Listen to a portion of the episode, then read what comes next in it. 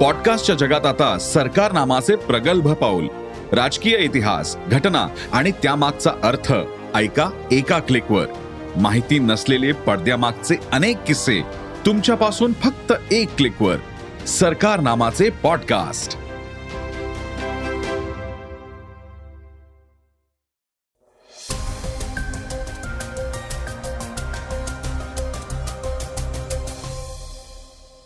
नमस्कार.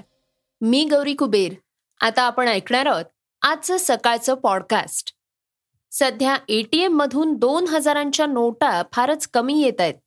यामागचं एक मोठं कारण म्हणजे गेल्या तीन वर्षात दोन हजार रुपयांच्या नवीन नोटा छापल्या गेल्या नाहीयेत. यामागील नक्की कारण तरी काय आहे हे आपण आजच्या पॉडकास्टमधून जाणून घेणार आहोत. शिवसेनेचे खासदार संजय राऊत यांना अखेर शंभर दिवसांनी जामीन मंजूर झालाय. त्याविषयीची बातमीही आपण ऐकणार आहोत. दुसरीकडे शिवसेनेच्या धडाडीच्या नेत्या दीपाली सय्यद यांनी शिंदे गटात जाणार असल्याचं सांगितलंय. त्या काय म्हणाल्या आहेत हेही आपण ऐकणार आहोत. चला तर मग सुरुवात करूयात आजच्या पॉडकास्टला. सुरुवातीला ऐकूयात वर्ल्ड पॉप्युलेशन प्रॉस्पेक्टसची एक महत्वाची बातमी.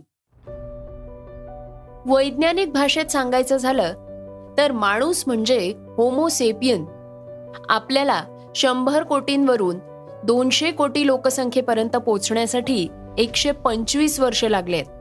पण सातशे वरून आठशे कोटींवर पोहोचण्यासाठी फक्त बारा वर्ष पुरेसे ठरलेत. आता येत्या पंधरा नोव्हेंबरला जगभरातून लोकसंख्या आठशे कोटींची संख्या पार करणार आहे. अमेरिकेनं याचं श्रेय विज्ञान तंत्रज्ञान संशोधन चांगलं आरोग्य आणि भरपूर आयुष्य याला दिलंय. लोकसंख्या वाढीचा दर गेल्या काही वर्षांपासून कमी झालाय पण तरीही दोन हजार सदोतीस पर्यंत आपली लोकसंख्या नऊशे कोटी आणि दोन हजार अठ्ठावन्न पर्यंत हजार कोटी होण्याची शक्यता आहे. याचा अनुमान U N D E S एच्या वर्ल्ड पॉप्युलेशन प्रॉस्पेक्टसच्या दोन हजार बावीसच्या रिपोर्टमध्ये लावण्यात आलाय. माता आणि शिशूंचा मृत्यूचा दर कमी होत असल्यानं लोकसंख्येचा हा आकडा म्हणजे मैलाचा दगड ठरणार. आहे लोकसंख्या वाढीनं नैसर्गिक संसाधनांची कमतरता जाणवू शकते. पण काही लोकांना याचा काहीच फरक पडत नाहीये. आरटीआयच्या अर्जातून एक मोठी बातमी समोर आलीये. आपण ती ऐकणार आहोत. सध्या एटीएम मधून दोन हजार रुपयांच्या नोटा फारच कमी येत आहेत.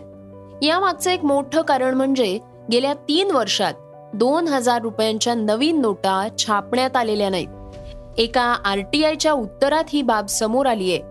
आय ए एन एसनं दाखल केलेल्या आर टी आय अर्जात असं उघड झालंय की रिझर्व्ह बँक ऑफ इंडियाच्या नोट मुद्रा लिमिटेडनं दोन हजार सोळा सतरा या आर्थिक वर्षात दोन हजार रुपयांच्या पस्तीस हजार चारशे एकोणतीस कोटी नोटा छापल्या होत्या.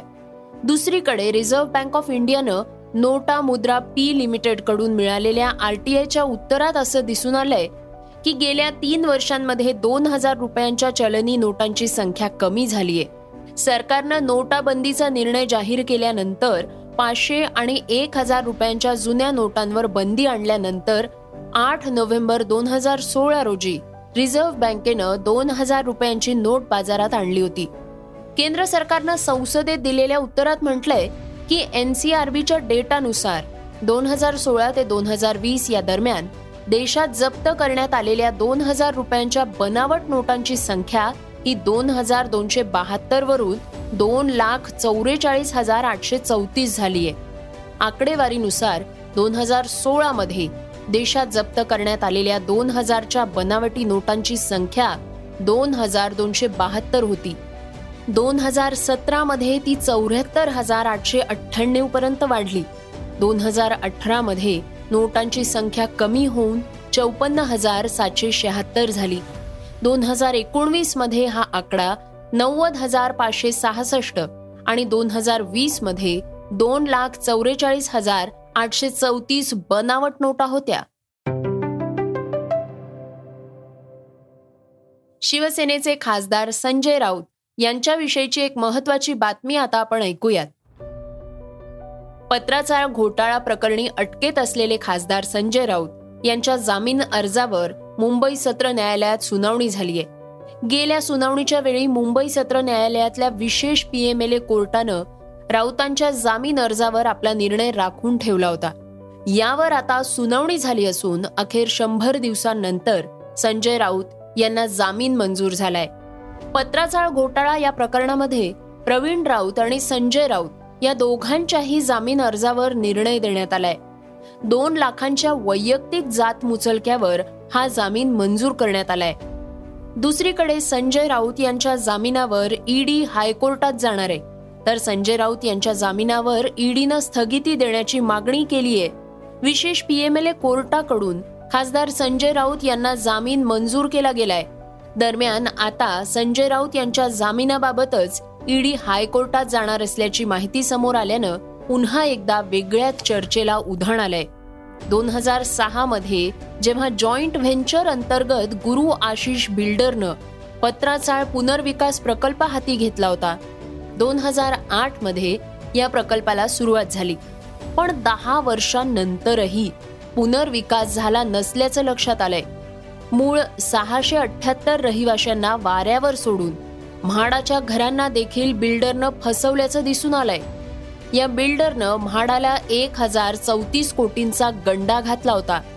बिल्डरनं विक्रीसाठी असलेलं क्षेत्र सात त्रयस्थ विकासकांना विकल्याचा आरोप या बिल्डरवर होता.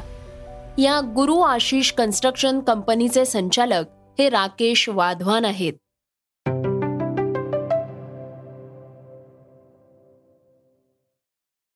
श्रोत्यांनो आता आपण ऐकणार आहोत आजच्या वेगवान घडामोडी.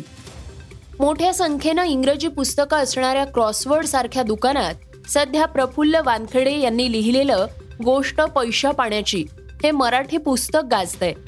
पुस्तक प्रकाशनाआधीपासूनच चर्चेत आहे. बाकीच्या संस्कारांबरोबरच आर्थिक संस्कार होणं सुद्धा अतिशय गरजेचं आहे. हेच या पुस्तकातून सांगण्यात आलंय.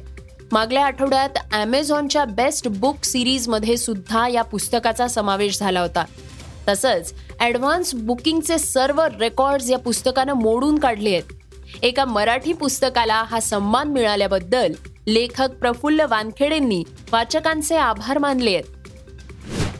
उद्धव ठाकरे गटाला आणखी एक धक्का बसलाय. प्रसिद्ध अभिनेत्री आणि ठाकरे गटाच्या नेत्या दीपाली सय्यद या शिंदे गटात प्रवेश करणार आहेत. स्वतः दीपाली सय्यद यांनी आपल्या प्रवेशाची माहिती दिली आहे. यावर सुषमा अंधारे यांनी प्रतिक्रिया व्यक्त करताना म्हटलंय की बऱ्याचदा माणसं आरशात बघून बोलत असतात. माझं मत आहे की पहिला डाव भूताचा म्हणून सोडून दिलं पाहिजे. चित्रपटामधील आपल्या उत्कृष्ट अभिनयानंतर नाना पाटेकर आता वेब सिरीजच्या माध्यमातून आपल्या भेटीला येणार आहेत. त्यांच्यावर झालेल्या मी टू आरोपांनंतर प्रदर्शित होणारा त्यांचा हा पहिला प्रोजेक्ट आहे. लाल बत्ती या आगामी सामाजिक राजकीय वेब सिरीजमध्ये नाना पाटेकर काम करणार आहेत.